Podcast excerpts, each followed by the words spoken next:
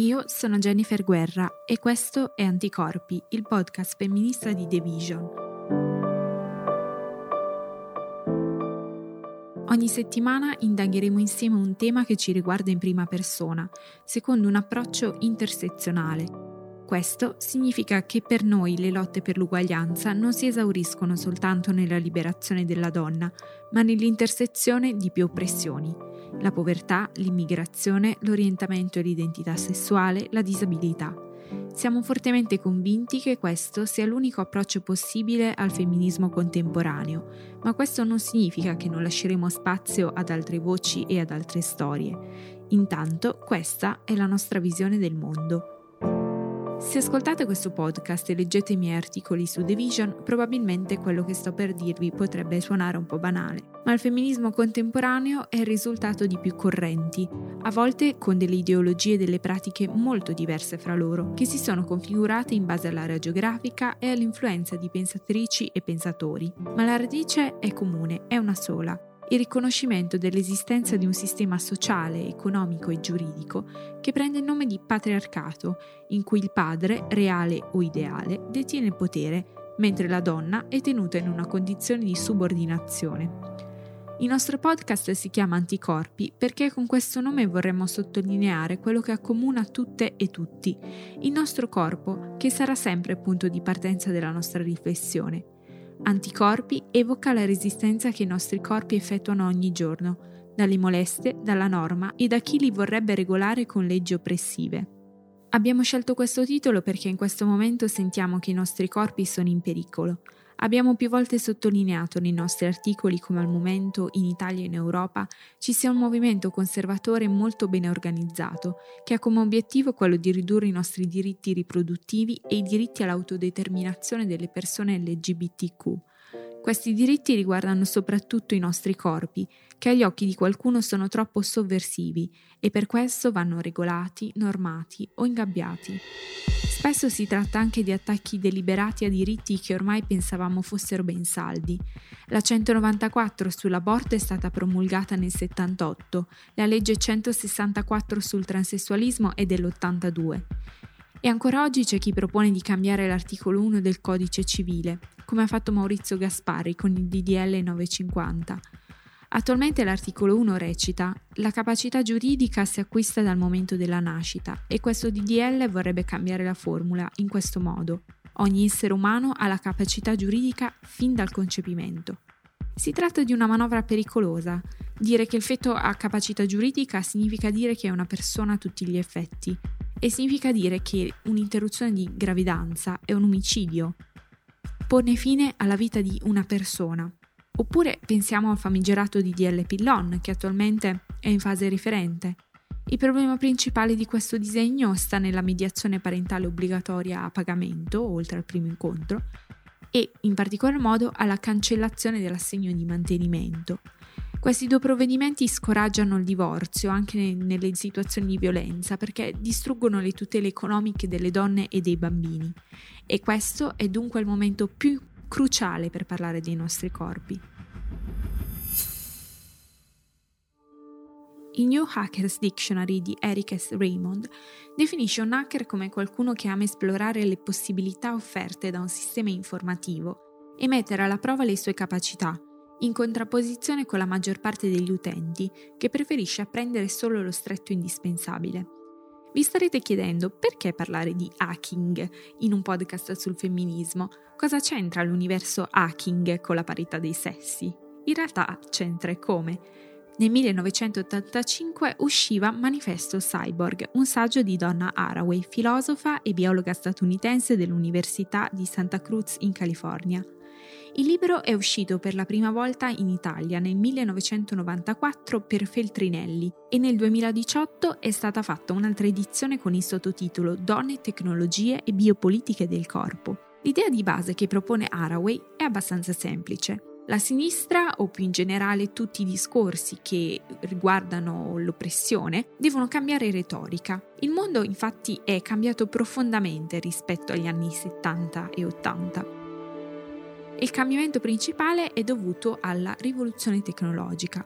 Donna Haraway è una biologa, studia biologia evolutiva e cellulare a Yale, ma poi si rende conto che l'aspetto che più le interessa di questa materia sono le intersezioni della biologia con la cultura, con la società. E come racconta in un'intervista del 96, questo è dovuto al fatto che frequenta l'università durante gli anni della contestazione in Vietnam e gli studi accademici si concentrano sullo sviluppo di armi biologiche. E in questo contesto quasi involontariamente Haraway impara a trattare i risvolti sociali dei problemi della scienza, facendosi delle domande. Le armi biologiche che impatto hanno sulle persone e quali sono queste persone? In che condizioni vivono? Haraway è anche un'attivista femminista e lesbica e vive in una comune.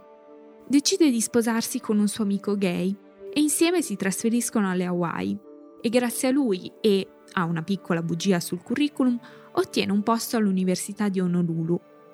Lì insegna scienze ai laureati di altre facoltà, ma sempre attenendosi a una modalità tradizionale. Poi si sposta, prima a Baltimore, dove studia il comportamento dei primati, e infine in California, dove nel 1980 riesce a ottenere un dottorato alla facoltà multidisciplinare dell'Università di Santa Cruz, intitolata Storia della conoscenza. Qui comincia a studiare teoria femminista nella prima cattedra di questo tipo al mondo. Manifesto Cyborg è il primo testo che Donna Haraway scrive al computer. Una cosa abbastanza buffa se si pensa al suo contenuto, anche solo al titolo. Insomma, è un libro che si sviluppa in un contesto abbastanza singolare e che inizialmente viene percepito in modo un po' scettico, non troppo entusiasta, ma alla fine riesce a ritagliarsi la sua fetta di estimatori e oggi è diventato un classico del femminismo contemporaneo perché in effetti è il primo testo che ha dato al femminismo una veste nuova, l'ha un po' diciamo slegato dall'autocoscienza. Secondo Haraway, il femminismo, la sinistra e in generale tutti coloro che lottano contro un'oppressione devono cambiare linguaggio, come si è detto. Con le elezioni di Reagan negli anni Ottanta il mondo è cambiato davvero molto e lo sviluppo tecnologico non può più essere ignorato. E siccome Haraway crede che la scienza sia collegata, sia interrelata a tutte le altre categorie, è ovvio che la domanda che si pone sia questa, come la tecnologia ha cambiato la società e soprattutto come la tecnologia ha cambiato il corpo.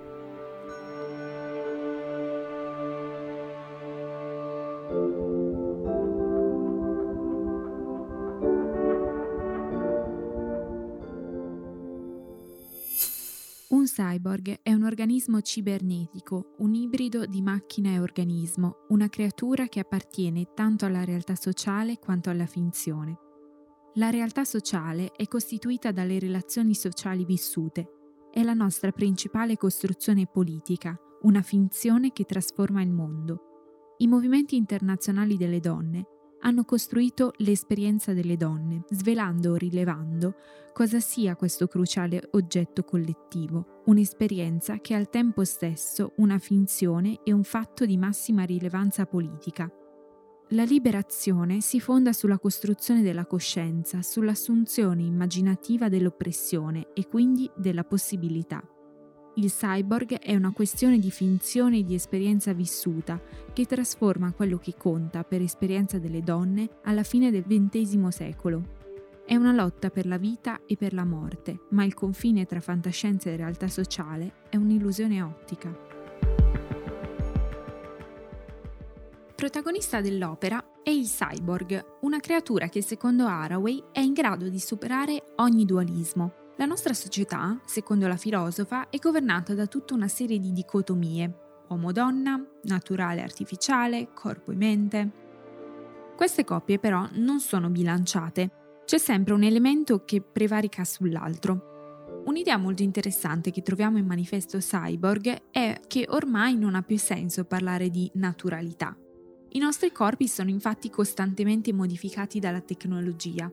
Ci tingiamo i capelli, se ci riempiamo un ginocchio ci vengono inserite delle protesi in carbonio, abbiamo braccia bioniche, piercing, protesi al seno. Ma non solo, pensiamo a quanto gli oggetti tecnologici siano ormai diventati delle appendici del nostro corpo. Ovviamente mi riferisco alle cuffie per ascoltare la musica, agli smartphone che teniamo sempre in mano quasi fossero delle estensioni del nostro corpo.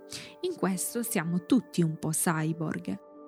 Come abbiamo detto, Haraway è una biologa e per lei questo cambiamento cyborg è un cambiamento che parte proprio dalla dimensione corporale. Quindi da un lato i nostri corpi hanno assunto delle sembianze che per usare un termine un po' fantascientifico possiamo definire cibernetiche, dall'altro le macchine assumono sembianze sempre più umane. Pensiamo ai più recenti sviluppi della robotica, dell'intelligenza artificiale, oppure alle polemiche scatenate dall'apertura a Torino del primo, immaginatevi delle enormi virgolette, bordello di robot sessuali. Pensiamo ai nostri assistenti vocali, ai navigatori, a Siri, ad Alexa. Hanno tutti una voce femminile e questo è perché svolgono il ruolo di assistenti, di segretarie e sono sempre disponibili 24 ore su 24 a rispondere alle nostre richieste, sono servizievoli, docili, parlano solo se interpellate, magari questo vi ricorda qualcosa.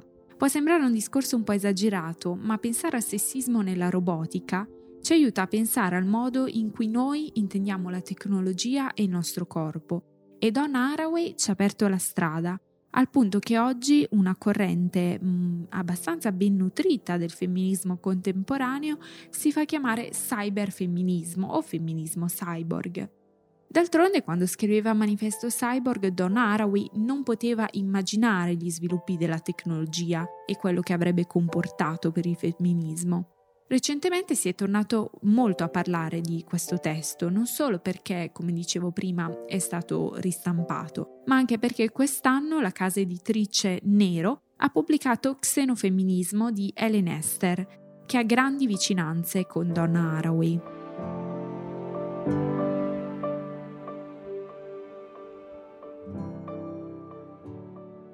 Il nostro destino è legato alla tecnoscienza, dove nulla è tanto sacro da non poter essere riprogettato e trasformato in modo da allargare la nostra prospettiva di libertà, estendendola al genere e all'umano. Dire che nulla è sacro, che nulla è trascendente, ne può essere sottratto alla volontà di conoscere, di ritoccare, di hackerare, significa dire che nulla è sovrannaturale. Se la natura è ingiusta, cambiala. In apertura abbiamo parlato di hacking. L'hacking è uno degli elementi fondamentali di xenofemminismo assieme ad altre idee, contestare il mito della natura, abolire il genere e riprodurre il futuro. Lo xenofemminismo è nato nel 2014 dal collettivo Laboria Cubonics, di cui fanno parte Ellen Esther, che ha scritto e ampliato il manifesto, e altre 5 persone. L'idea che il genere si possa hackerare al pari di un sito o di un software significa rigettare l'idea che la natura sia qualcosa di dato e di certo per sempre, che la natura si possa in qualche modo modificare. Esther va oltre l'idea del cyborg di Donna Haraway e non rifiuta in toto l'idea della natura, ma cerca di conciliarla con la tecnologia. Il nostro è un mondo in vertigine, è un mondo che brulica di mediazione tecnologica e interlaccia la nostra vita quotidiana con l'astrazione, la virtualità e la complessità. Xenofemminismo costruisce un femminismo adatto a queste realtà, un femminismo di astuzia, scala e visione senza precedenti, un futuro nel quale la realizzazione della giustizia di genere e l'emancipazione femminista contribuiranno a una politica universalista assemblata a partire dalle esigenze di ogni essere umano, trascendendo razza, normabilità, capacità economica e posizione geografica. Basta la reiterazione senza futuro sulla macina del capitale, alla sottomissione alla fatica ingrata del lavoro, sia produttivo che riproduttivo. Basta alla reificazione della realtà mascherata da critica. Il nostro futuro richiede depietrificazione, xenofemminismo non è un'offerta di rivoluzione, ma una scommessa a lungo gioco della storia che richiede immaginazione, destrezza e persistenza.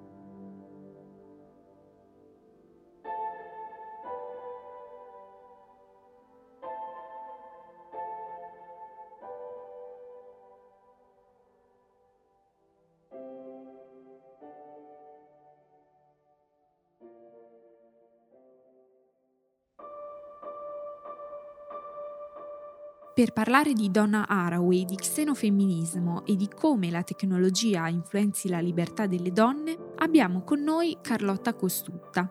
Carlotta Cossutta è assegnista di ricerca in filosofia politica presso l'Università del Piemonte Orientale. Ha conseguito il dottorato presso l'Università di Verona con una tesi sul legame tra biopolitica e soggettività delle donne e partecipa al collettivo femminista queer Ambrosia di Milano.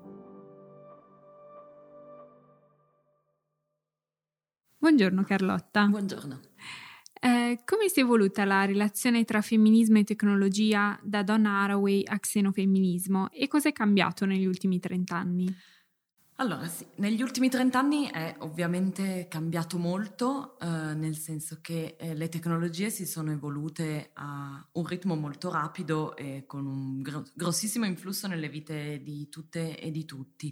Il rapporto tra femminismo e tecnologie è sempre stato un rapporto complesso, perché da un lato le tecnologie sono sempre state viste come una possibilità di emancipazione e di autodeterminazione. Pensiamo ma banalmente agli elettrodomestici che semplificano il lavoro domestico, appunto, e che quindi aprono spazi di tempo libero potenzialmente per le donne, ma dall'altro come eh, tecnologie, come dimensione di controllo e di, eh, e di sfruttamento. Gli stessi elettrodomestici possono essere portatori di una retorica comunque sul lavoro domestico femminile. Ecco, quindi in questi 30 anni però noi assistiamo a un cambiamento in particolare di due grandi gruppi di tecnologie che sono le tecnologie legate all'informatica e le tecnologie eh, biomediche. E questo insomma ci dice che Donna Haraway quando ha ehm, identificato nella figura del cyborg una figura produttiva per il femminismo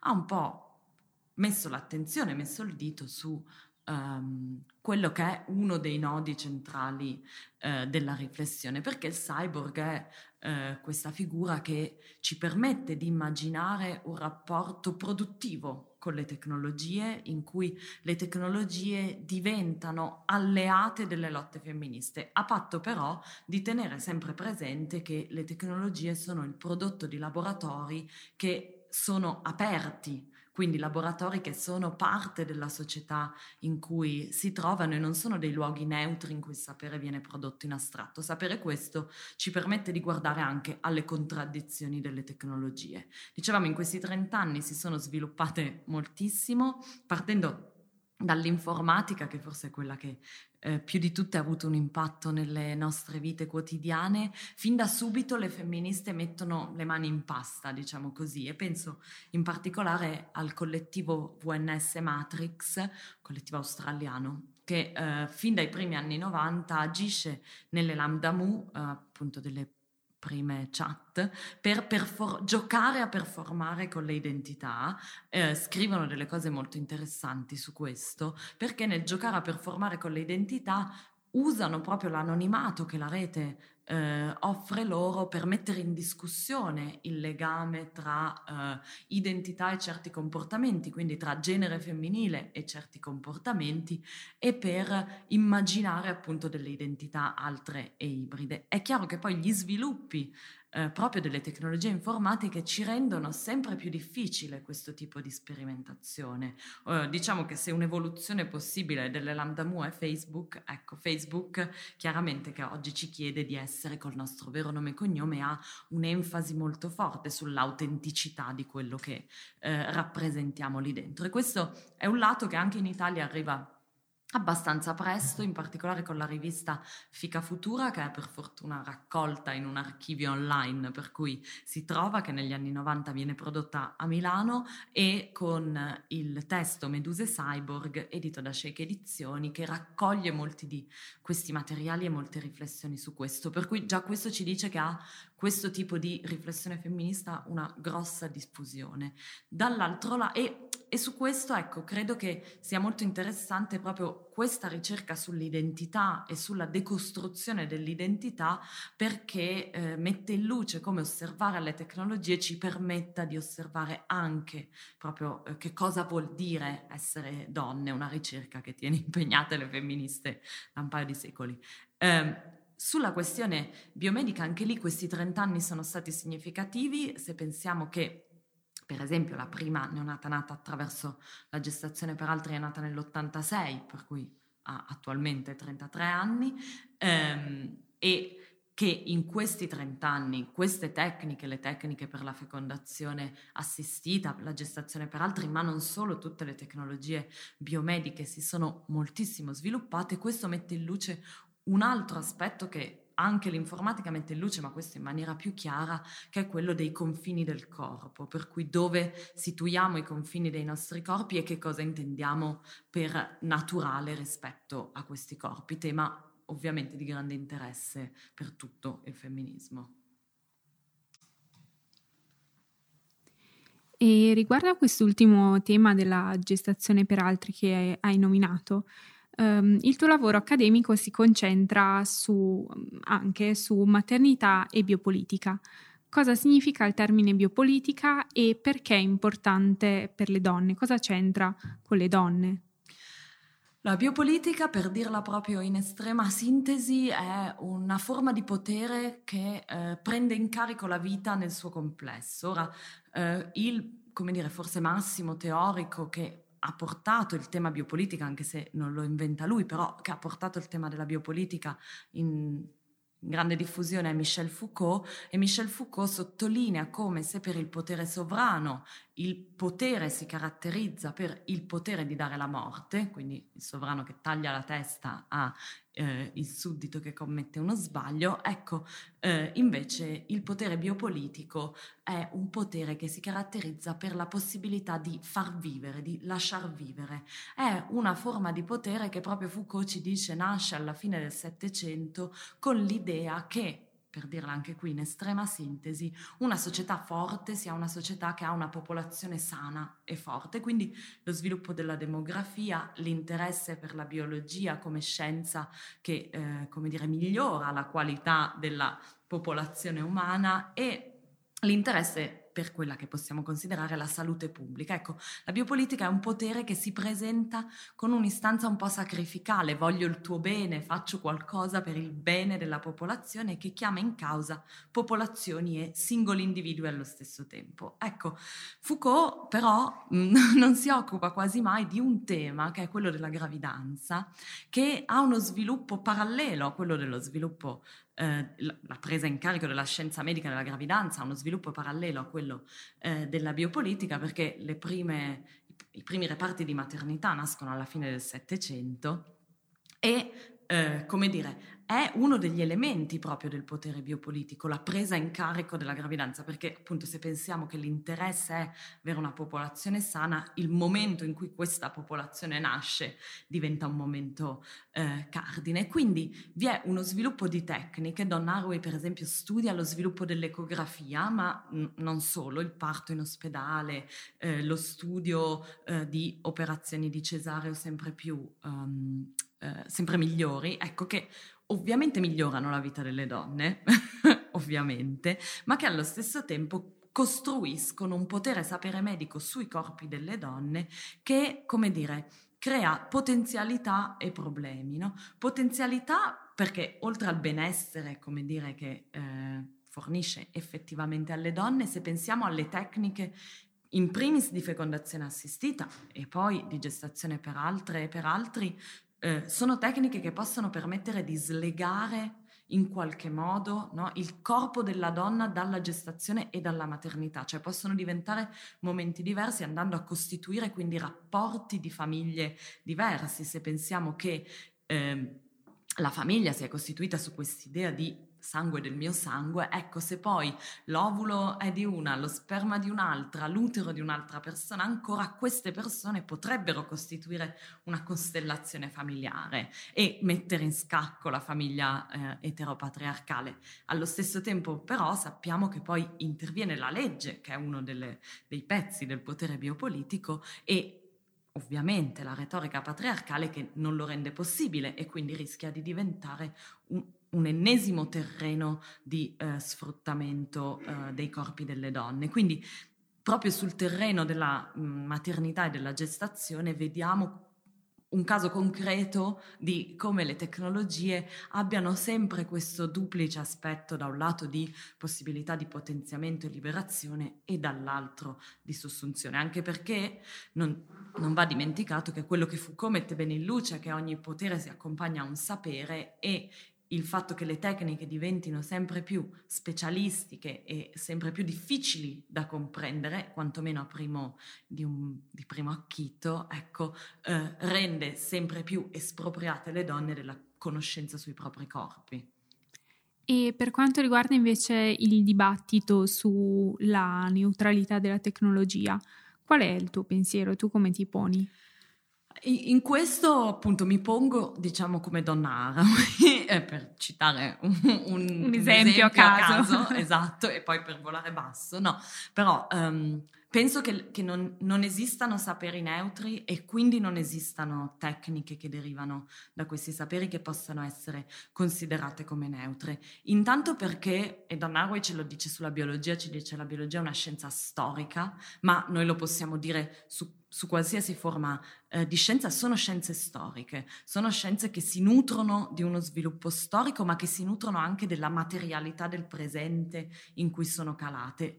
Sono scienze e sono tecniche che sono create da delle persone. Um, e che quindi anche quando poi vengono ricreate da delle macchine, ma diciamo all'origine c'è una persona, ecco questo significa che quella persona porta con sé una visione del mondo, un abito culturale, un, un luogo di provenienza geografica, un sesso, un genere, un orientamento sessuale che influiscono su come ovviamente penserà al mondo e su quali scopi vorrà orientare le sue tecnologie. E poi le tecnologie non sono neutre per gli usi che se ne fanno, si possono fare degli usi molto, come dire, ortodossi delle tecnologie e degli usi molto eretici delle tecnologie. Mm, tu all'inizio citavi xenofemminismo, è, proprio in, in, xenofemminismo che... Ehm, che Helen Esther ci racconta degli usi un po' eretici di un, una pompetta per estrarre il sangue mestruale che diventa una tecnica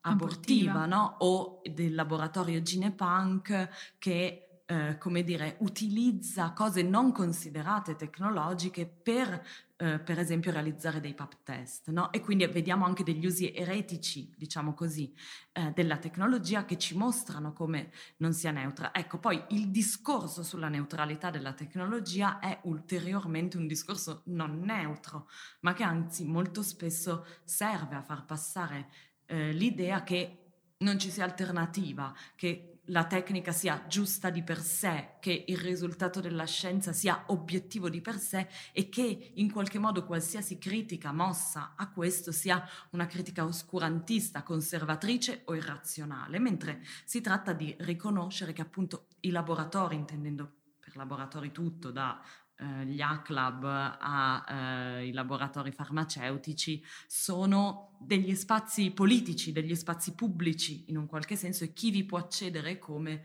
ha grandissimo influsso su quali risultati poi ottiene. Va bene Carlotta, grazie mille. Grazie a te.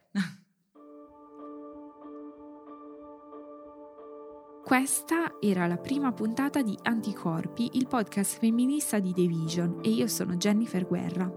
Alla prossima settimana con nuove storie e nuove lotte.